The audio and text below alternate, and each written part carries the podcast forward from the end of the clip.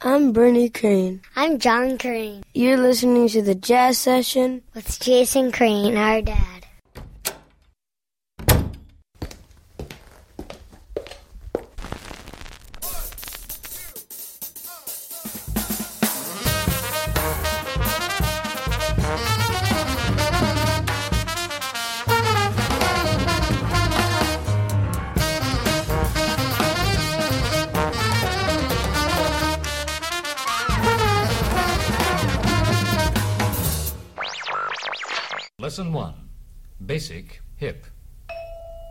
Welcome to the Jazz Session. I'm Jason Crane. The Jazz Session is sponsored by Matt Rock, Murat Verdi, and Nicholas Payton.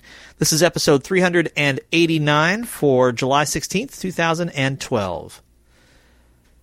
I am briefly back in New York City on my way to State College, PA, getting ready to take a month off from the Jazz or Bust tour and then head back out on the road. I've still got the Midwest, the Northwest, the West Coast, the Southwest, Texas, and uh, hopefully some places in Canada too to cover. And I'm very excited to get that going. Probably toward the end of August or beginning of September, I think is when part two of the tour will start. Meanwhile, I've got all of the shows that I recorded when I was out on the tour, which will take me through the 400th episode of the jazz session and through most of August. So you've got a lot left to hear from just the first part of the tour. I put up a post over at jasoncrane.org recently that includes in the title Jazz or Bust Tour by the Numbers. And if you look there, you can find out some of the details about the tour so far. I've traveled more than 5,000 miles uh, so far in the tour, all, all via Greyhound bus. And it actually hasn't been that bad. I took a couple really long trips, which were a bit trying, uh, particularly heading back from New Orleans to New York. Um, I did stop overnight in Auburn, Alabama, but then I went from Auburn all the way to New York City, and uh, that was pretty long. But other than that, it's been fairly nice traveling and uh, stayed with a lot of great people and done a lot of great interviews and seen a lot of really fun music. Today's guest is the last of the interviews that I recorded in New York City back in uh, probably May before I left on the Jazz or Bust tour. This is an interview with Jerome Sabbagh, a saxophone player who's been on the show before. He's got a new album called Plugged In. We'll hear some music from that and then my interview with Jerome. First, though, let me thank the Respect Sextet for the theme music to this show. They're online at respectsextet.com. Thanks to Dave Rabel for the show's logo. Thanks to Rob Grundle for the Jazz or Bust logo. Don't forget you can follow me on Twitter at Jason D. Crane. You can also join the mailing list at thejazzsession.com. And you can support both the show and the tour. Go to thejazzsession.com slash join to become a recurring member of the show. And go to thejazzsession.com slash tour to make a one-time donation to the Jazz or Bust tour and get the thank you gifts that go with it. And now music from saxophonist Jerome Sabbagh.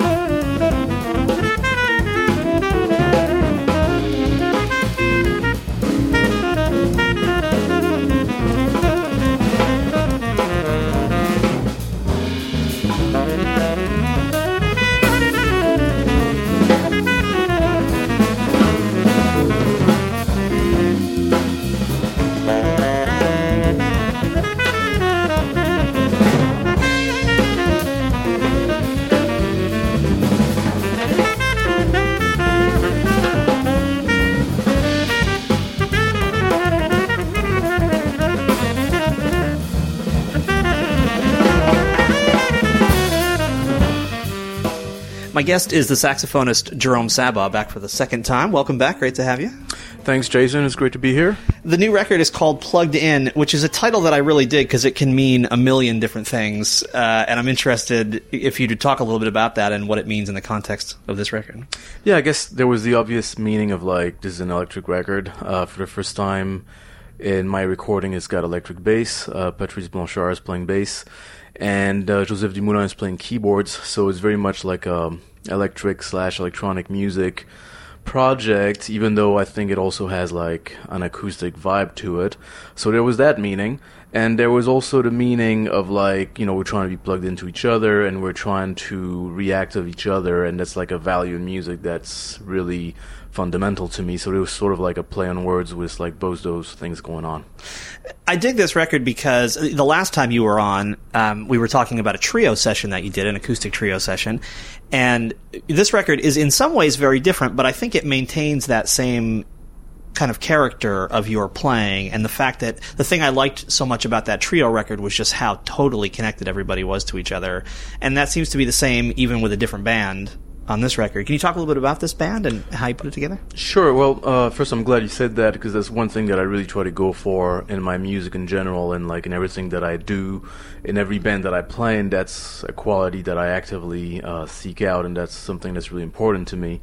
Um, that's maybe the thing that's the most important to me.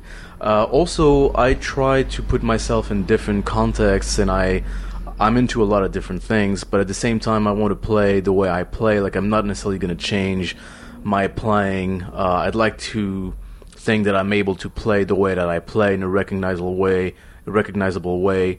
Uh, in different contexts, and so that's what I try to do here. Now, this particular project came about because I heard a record by the keyboardist uh, Jozef Dumoulin, who is from Belgium but lives in France, and uh, as it turns out, we're on the same label over there, and so I heard his record that he did a couple of years ago, uh, which is called "Trees Are Always Right," uh, and I liked it a lot uh, to the point that I was like, "Wow, I'd really like to work with this guy." So I got in touch with him, uh, and he was open to the idea, and then we decided to do it. Uh, so I put the band together. I hired Patrice Blanchard on bass and Rudy Royston on drums and who are both musicians who I really like and wanted to work with, but had never actually worked with before.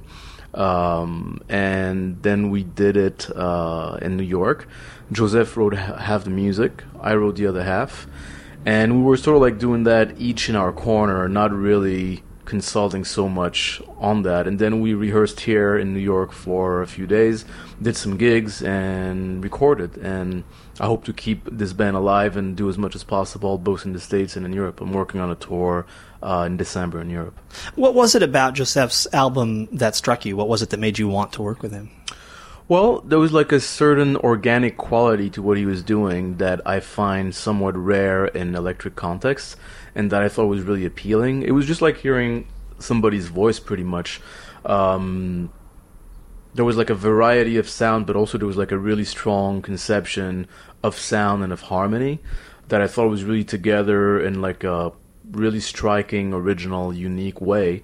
Um, you know, that made me really want to work with him. I mean, I hear that in, in some electric players, like, you know, Joe Zawinul comes to mind, uh, and Allan Holdsworth comes to mind.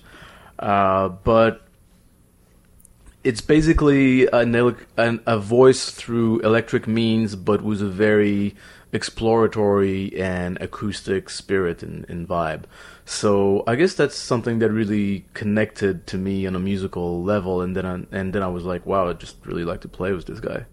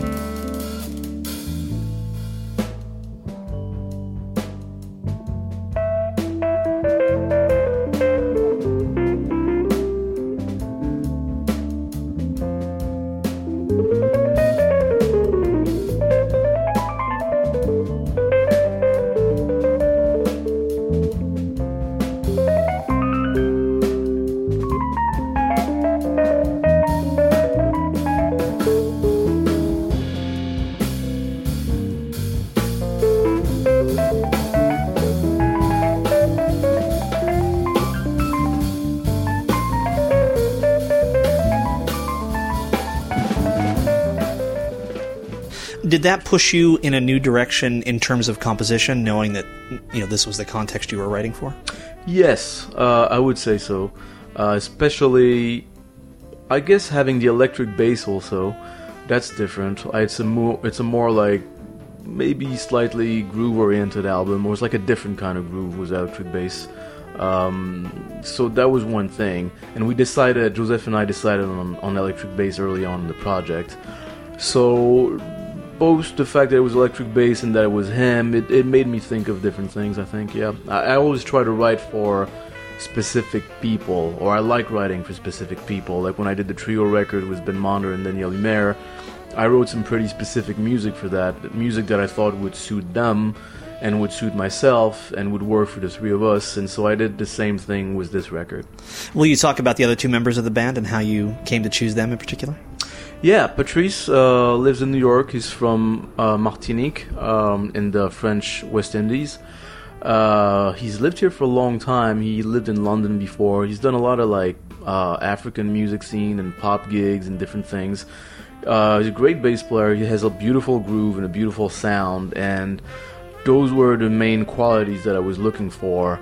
Um, I wasn't necessarily looking for like a super virtuosic bass player that can solo all over the map, although you know he can too. But you know when I think of Patrice, uh, I think more of like a certain like backbone to the music, a certain bounce, a certain sound, a certain ease, a certain rhythmic flow, and just having having something really grounded and that feels really good. And that's what I wanted in um, in this music. That's kind of what I want in all music, really. But especially for this record, I thought it was particularly important that we get a bass player that would really have that down.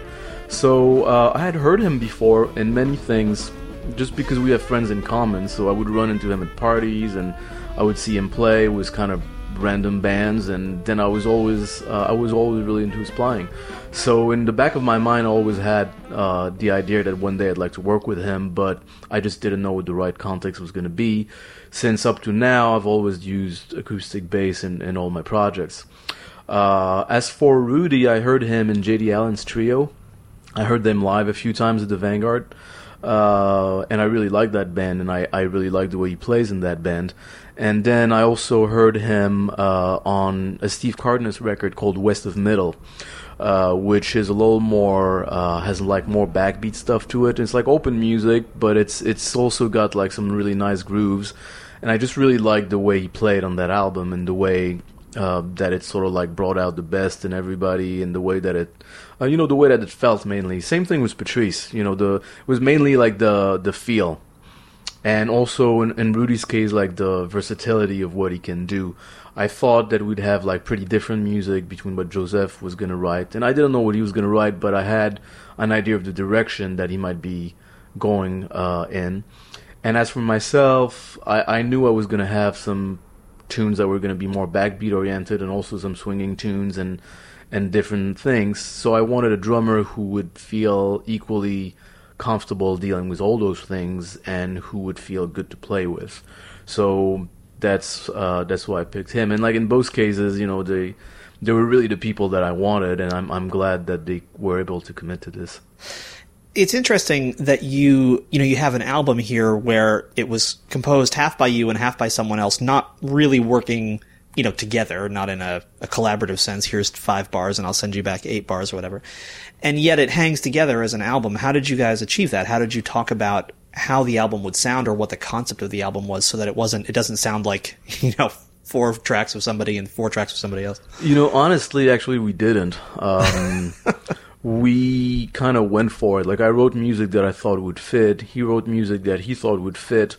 We decided on the instrumentation. We decided on on electric bass, and then you know we basically defined it in very loose general terms, such as you know, let's keep it like open, but like with some stuff that would like you know that will play on. I mean, he had heard my music. I had heard his.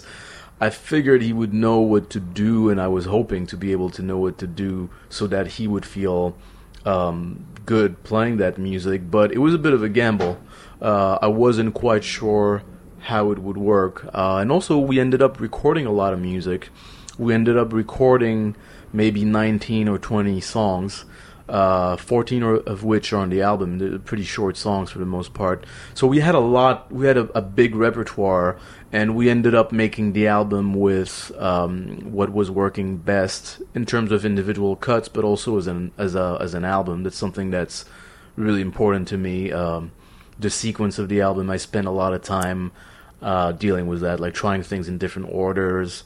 Uh, trying different songs. There was a couple of songs that I really liked that didn't make the record just because I didn't think they fit. So that was mostly like I guess post production work in that sense, and uh, otherwise it was just picking the right people and going for it and hoping that would work. So.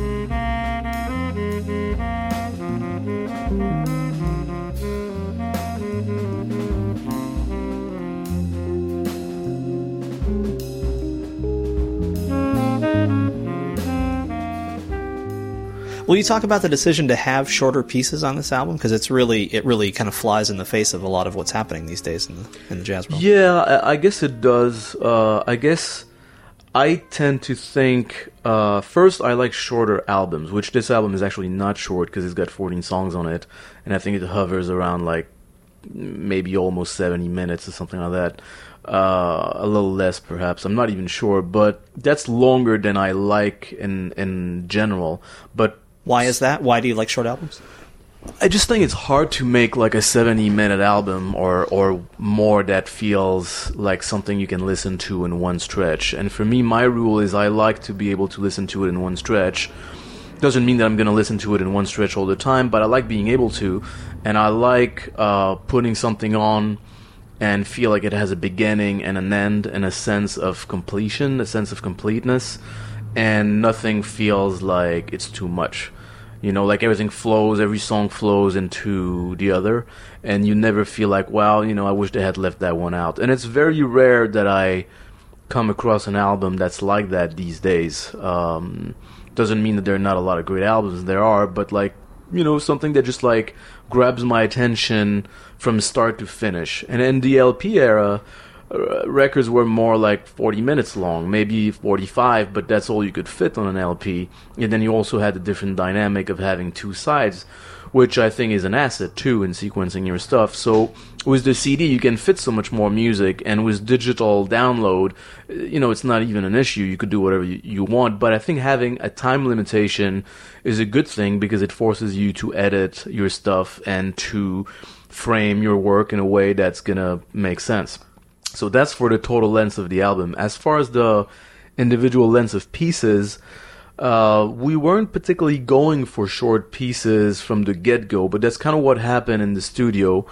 And in general, I tend to think that when recording, I kind of err on the side of like making something shorter and have it be punchy and effective. And it, I think it's a different dynamic than live. I think what works live, like long solos and like having time to really develop something. I mean, you can do that when you record, but I think it's, I think it tends to translate maybe not as well. So I like to maybe focus on more on the compositions, try to say what we have to say as in the best way possible, but like not kind of go on rambling. I mean, this album isn't really a throwback album in any way, but that that methodology strikes me as a you know kind of a classic way to think of albums. You know, like okay, we, guys, we got you know three minutes is what we can fit you know on this side, or we have five minutes or whatever, and here we go. We have to say everything we're going to say, and we don't have a long time to say it. Can you, can you talk about the demands that places on you uh, as an improviser? Well, first, like it's a little easier for us because we don't really have those those uh like we really didn't we didn't really set out saying okay let's make this three minutes. Let's Sure. make four minutes. So we don't have to. It's just kind of like what turns out. And then i think it's actually better. But you know every time i record i kind of try to go try to approach it with as much of an open mind as possible. And then whatever i, I end up with I spend a lot of time trying to order it and shuffle it in a sequence that makes sense and you know take things out and figure out what works best. So like I spend a lot of time doing that and I think um but it's really more I work with what I have. And I try to stay true in the studio to what feels the best and what feels right. Uh but I do think that like an album conception is important in the way that like I might not start with one, but I'll usually end up with one in the sense that like I'll I'll be able to like order what we have in a way that makes sense. And hopefully if the project makes sense to start with, then there is a way to like make it work. And I do think like something like sequencing can like really make or break an album for me. I mean, I'm I'm kind of old school. I like to listen to things in order. I'll listen to an, an individual track, but like I like putting on LPs, I like putting on CDs. If I buy somebody's record, uh, which I do, you know, I, I still buy records, and usually I'll, I'll buy them in CD form or LP form if I can, uh, and I'll usually put them from start to finish, at least the first time, and then you know if I don't want to listen to them again, I don't, or like maybe I like this song and not that song, but like I try to give it a shot as an album, so that's something that just makes sense to me. Can you say a little more? Just kind of take us into the sequencing process just a little bit. Talk about how that actually happened, what you start with, and how you figure out what goes where. Well, I guess I'll listen to everything. I take notes on everything. And then usually there's stuff that I know, like, okay, I hate this. Like, this is never making the album. I hate the way I played, or I hate the way somebody plays, or this is just not the right feel. You know, there's all this stuff you listen to, and you're like, ah, no. Right. And then there's stuff you, there's stuff you listen to, you're like, oh yeah, well, actually, this this came out pretty good. You know, I like this. And then sometimes you have to revisit these choices. Like the first time is not always, always right, but usually with when it's clear cut, like this is really good or this is really not good. Usually those are right. So I write everything down, and then I revisit everything. Uh, I write more things down, and then usually I take out everything that I know is not gonna make the album. Listen to it again, and I start thinking, okay, what's my first song? What's my last song? And I kind of do the same with uh, live shows, by the way. Like I go each set, I'll figure out what the first song is, what the last song is gonna be, and usually with records, usually there's something that I know, like okay, this would be a good start for me, and this would be a good end for me. Usually, and then I kind of fill in the blanks from there. Like I'll figure out okay, what feels like a good second song. We had this, so now do we want something? Do we want to go left? Do we want to go right? What feels right? And I kind of try to I try to do that. So usually I end up with like the first 3 or 4 songs pretty clear. I end up with the last song pretty clear and then everything that's in the middle that's harder and like for me I don't know any other way than trying stuff to the best of my abilities and and this is kind of a tedious process but for me I actually listen to a bunch of different orders which means like I'll write order number 1 and I'll sit through it and listen to the whole thing and see how it flows and usually I usually don't get it right the first time, so by song number five or six or seven, I'm like, eh, now this is kind of like not really doing it for me. And so I try to change it. And I think for this record, I tried maybe seven or eight or, or nine different sequences, which it is tedious. And like after a while, it's rough because I can't listen to this more than once. Like I'll listen to an order once, but then, you know, I have to give it a day before I try before I listen to it again. And by the time I'm like on order on sequence number seven, you know, I hate everything that everybody played, including myself. But still, I think it's worth it to try to make an album that is going to be the best that it can be with what we have.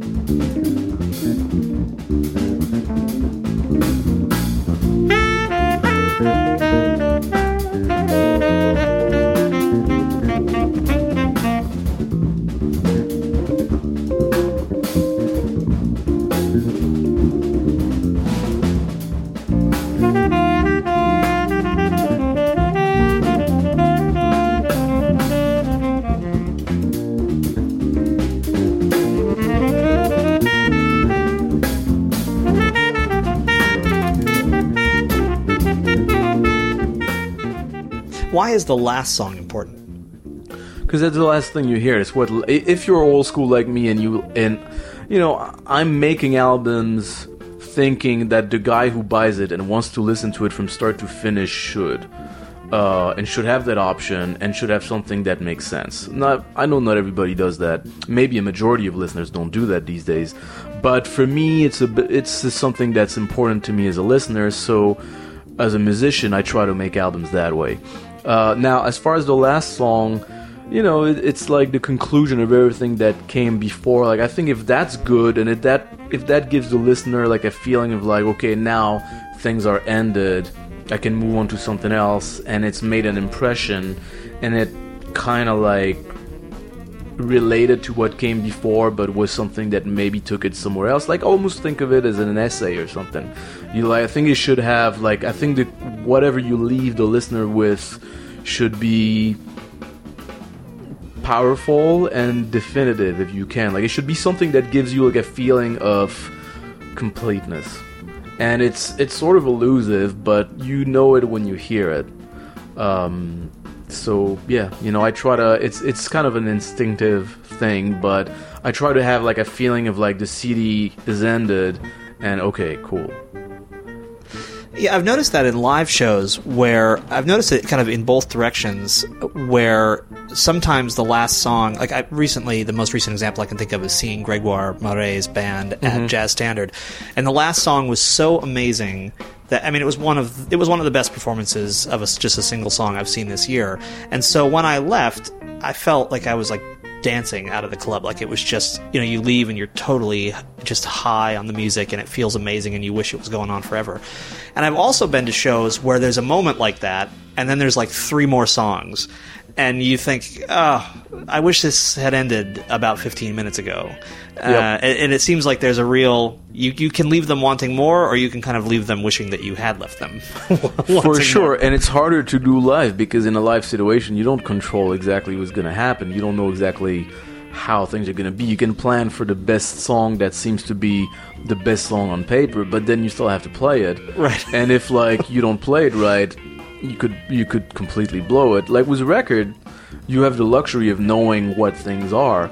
So really, you know, you kind of have no excuse if like your record is too long or this song is not shouldn't make the record or the last song feels like an afterthought. In a way, you know, you you know what you have, so you should really make the most out of it, I believe.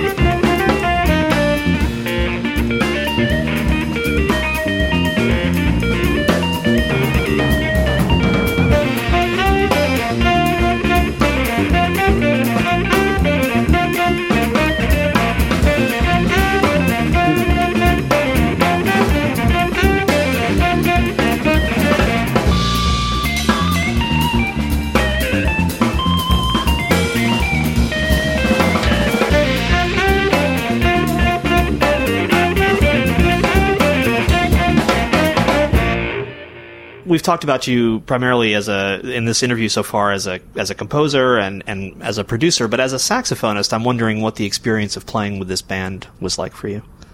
That was really fun. I mean, it didn't feel like the music that I wrote didn't feel that much different from stuff that I might have written for the band that I have with Ben Monder and Joe Martin and Ted Poor, which is also like Ben plays electric guitar. He's got a wide array of sounds.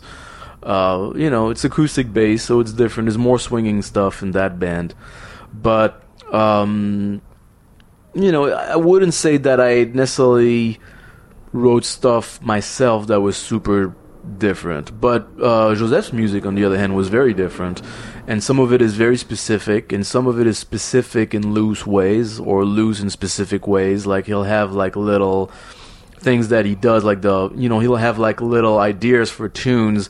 Like one of the songs was like, okay, the bass line is gonna play a long note and then a short note and alternate that with a long note and then two short notes. And Patrice could alternate that in any way that he wanted, but it was like basically, okay, this is the key, and then just do long, short, long, short, short, and mix it up. It didn't have to be one and then the other, but any mix of that.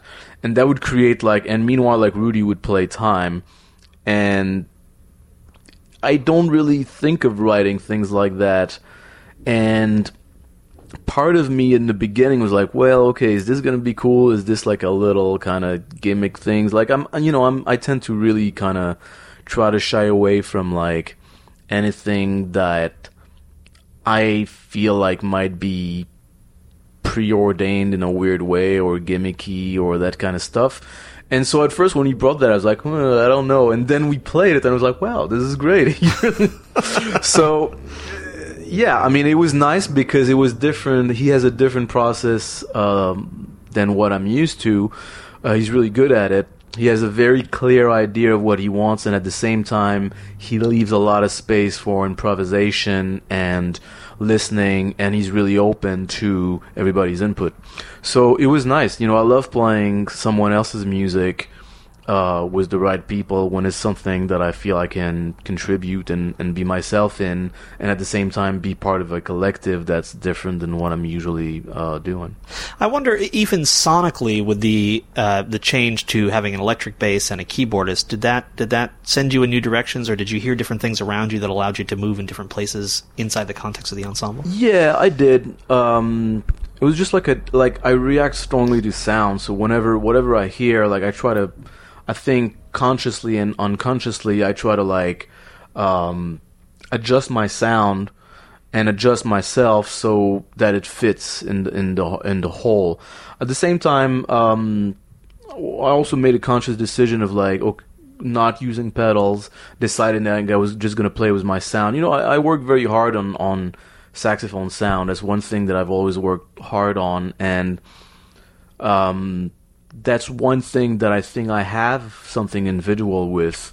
Uh, so that's really important to me, and I didn't want to like start um, messing with pedals, and you know, some people do that great, but for myself, I had no desire to do it. You know, I wanted my sound within that context, so it was more like a, more like subtle adjustments and like finding my place in the music sonically and otherwise. But that's the same thing uh, that I do in any band.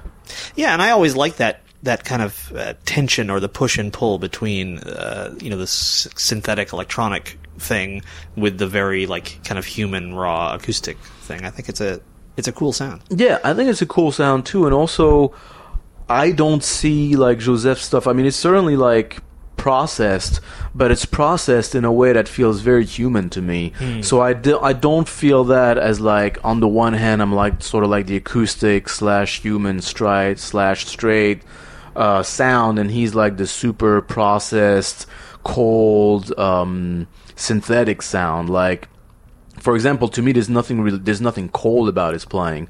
Like, so I think, uh, from like a spiritual standpoint, I think we're very compatible. From like a human standpoint and from like a sonic standpoint, I think we use very different means to achieve very uh, similar goals in in terms of having something that sounds really human. Will you talk about some of the other projects that you have going on these days? Sure. Um, I still play trio with Ben Monder and Daniel Humair. Uh, we did some work a few months ago. Uh, Daniel is in Europe, so we don't really work here, but um, I'd love to play some more with with them. Uh, we did versions of that band here. Um, we played uh, recently at Sycamore with uh, Ziv Ravitz, which was really nice. A few more, like when when the record came out last year, we did a um, concert at Cornelia Street Cafe with Paul Motian, which was really great, and that led to Paul hiring Ben and I to play at the Vanguard, which was an incredible experience. Will you say more about that? Sure. I mean, that was my first time playing the Vanguard. Um, playing with Paul was just a really beautiful thing in every way. I mean, now he's gone, so I'm even, you know, more. Um, I feel privileged to have been able to do it, but it felt like complete freedom uh, and complete musicality every time. Like everything that he did was just so right for the moment every time. That was really a lesson in itself. I have never felt like that level of rightness and that um, musical intensity sustained at, had at such a high level uh, from anybody else, really. So that was a you know great experience. It was a great learning experience. Like I feel I learned a lot. Uh, it always it also felt really easy to play with him. Um, it it sometimes we played time and sometimes we didn't play time, and it was almost like it didn't really matter. Like whatever he did, he was gonna hook up the music and make it sound great. And in a way, him sounding so great and being so in the moment in the best way possible, that also freed me to be myself. And you know, after I played with him for the first time, I was like, wow, okay, whatever he does, this is gonna sound great in a way because he's just so in tune with everything. Like I felt he was gonna make make me sound good no matter what I did. So in, in turn, that also freed me from thinking, okay, I have to do this or I have to do that, or maybe he wants this or maybe he wants that. And it made it easier to get past those things, which, you know, I mean, all this stuff was a little bit in the back of my mind, especially before playing the Vanguard. I was like, all right, you know, I'm at the Vanguard with Paul Motian playing trio with Ben Monder, and he's played with like Bill Frisell and Joe Lovano for like 20, 25 years in the exact same instrumentation. And I love No that pressure. band. And I've seen them like, you know, 20 times or something, including many times at the Vanguard. And it was always between like, every time they played, it was between like, wow, this is really good. That was like almost the worst case scenario. It was like, it was just a really good concert. And then there were, you know, many times where it was just like completely incredible, like some of the best stuff I've ever heard. So, um, yeah, there was a certain level of pressure there. Um, but at the same time, once we got uh, to actually play, oddly enough, that completely disappeared. And it wasn't, you know, I I, I put that on on Paul. I think it's like thanks to him, he just played in a way that just like made it clear that everything, anything that mattered was the moment with, and what was what we were doing. And I don't think he really had a preconception of what he wanted. He just wanted us to play together and listen to each other and be ourselves. And I felt that as long as I was trying to stay true to that, as long as I was staying true to that, things would be okay. And in in fact, I felt like I really owed him, uh, owed it to him to do that, and not like God forbid, you know, try to chase Joe Lovano or, or something like that, which you know I can't do that anyway. But um, all I can do is try to be be myself and be the best version of myself that I can be. you know, from an outsider's perspective, it, that sounds like a hell of a moment where you're on stage for that first time at the Vanguard, you know, with this, I mean, giant of the music. Uh, You know, just kind of taking it out of the musical sphere for a minute and thinking about it in terms of you, who at one point was a young person learning to play the saxophone and now is doing this. I mean, did it feel like as big a moment as it sounds like to me? Um, honestly, yeah. I mean, I, I'll, you know, uh, I'll be honest. Yeah. I mean, I've been to the Vanguard many times. Uh, I've heard a lot of Paul Motian records. I've seen Paul play at the Vanguard a ton of times. Some of the best music I've heard recorded or live was there. So playing the club was a big deal to me. Playing with Paul was a huge deal to me. Um, so yeah, and also you know I'm a I'm a musician, but I'm also a fan of this music. Like I became a musician because because I was a fan. So I'm still a fan. I still go to the Vanguard and other places, and I'm in awe of like musicians that I hear and the music that they're creating. So to have a chance to be on that same stage with Paul, yeah, that was a big deal to me, and that gave me a lot of like faith and courage to try to keep working in in the direction that I'm working in and try to be myself and and I guess yeah, be the best version of myself that I can be in this music. You know, over the last uh, over the last couple of years, you've spent a fair amount of time playing with uh, Paul Motian and Daniel Humair, which really is, if you're going to be picking drummers out of a hat, those are two pretty good ones to, to end up with. Yeah, I mean, I feel very lucky to to have done that. Um, especially for I mean for this the music I guess it all started with the record that I did with Daniel because I I wrote a lot of like sort of open music for that and then you know he played it fantastically and then Paul played it fantastically and they're both different but they're both very unique and very individual and also I mean as a saxophone player and as a jazz player I feel like uh, the drummer is the most important uh, band member for me um, because that just shapes the sound of the whole band. So I love playing with great drummers. I love hearing great drummers, uh, and in different contexts, I've been lucky to play once in a while with some, you know, some great drummers. Um, you know, Victor Lewis comes to mind, and and I've played with Bill Stewart and played with Eddie Marshall, who also died last year, and who I played with in California. He was a fantastic drummer. So I really seek out those opportunities, especially with older musicians, particularly drummers, but not exclusively. But yeah, I think um, I think the great drummers are really at the in the middle, at the crux of like what makes this music uh, so great. And I kind of interrupted you from talking about your other projects that you're uh, involved in these days. Yeah, so I still have my quartet with Ben Monder and Joe Martin and Ted Poor, and as a matter of fact. I'm gonna try to record later in the year. Uh, we're basically ready to record uh, in the sense that I have a repertoire written that we've been working on live for a while. I have songs that I've been writing for this band that I've been writing over the last couple of years that I kept for this band that I want this band to record. So we need to play a few shows live, and then I think uh, we can go in the studio. But that's one thing that I'm gonna do. Um, I've been playing a lot of trio. Also, I, I did a record uh, a few years ago with Ben Street and Rodney Green called One Two Three, and that was a really uh, that was a record uh, composed entirely of standards. That's still a big part of what I do, uh, particularly live here in New York. Um, so I play with different bass players and, and drummers, but Rodney and I have been playing a lot together. I'm playing with him on um, I guess it's May 31st. I don't know if it's before or after the show will air, but we're playing at the bar next door with David Wong on bass. Uh, and I think uh, I think I'm gonna do a, a, trio tour in October in Europe.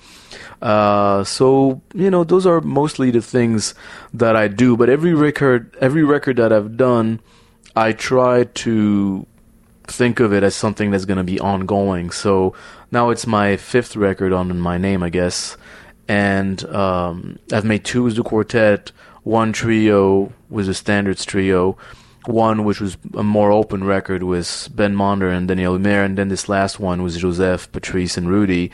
And to me, each of these bands is alive, and I try to keep, I try to work with each of them.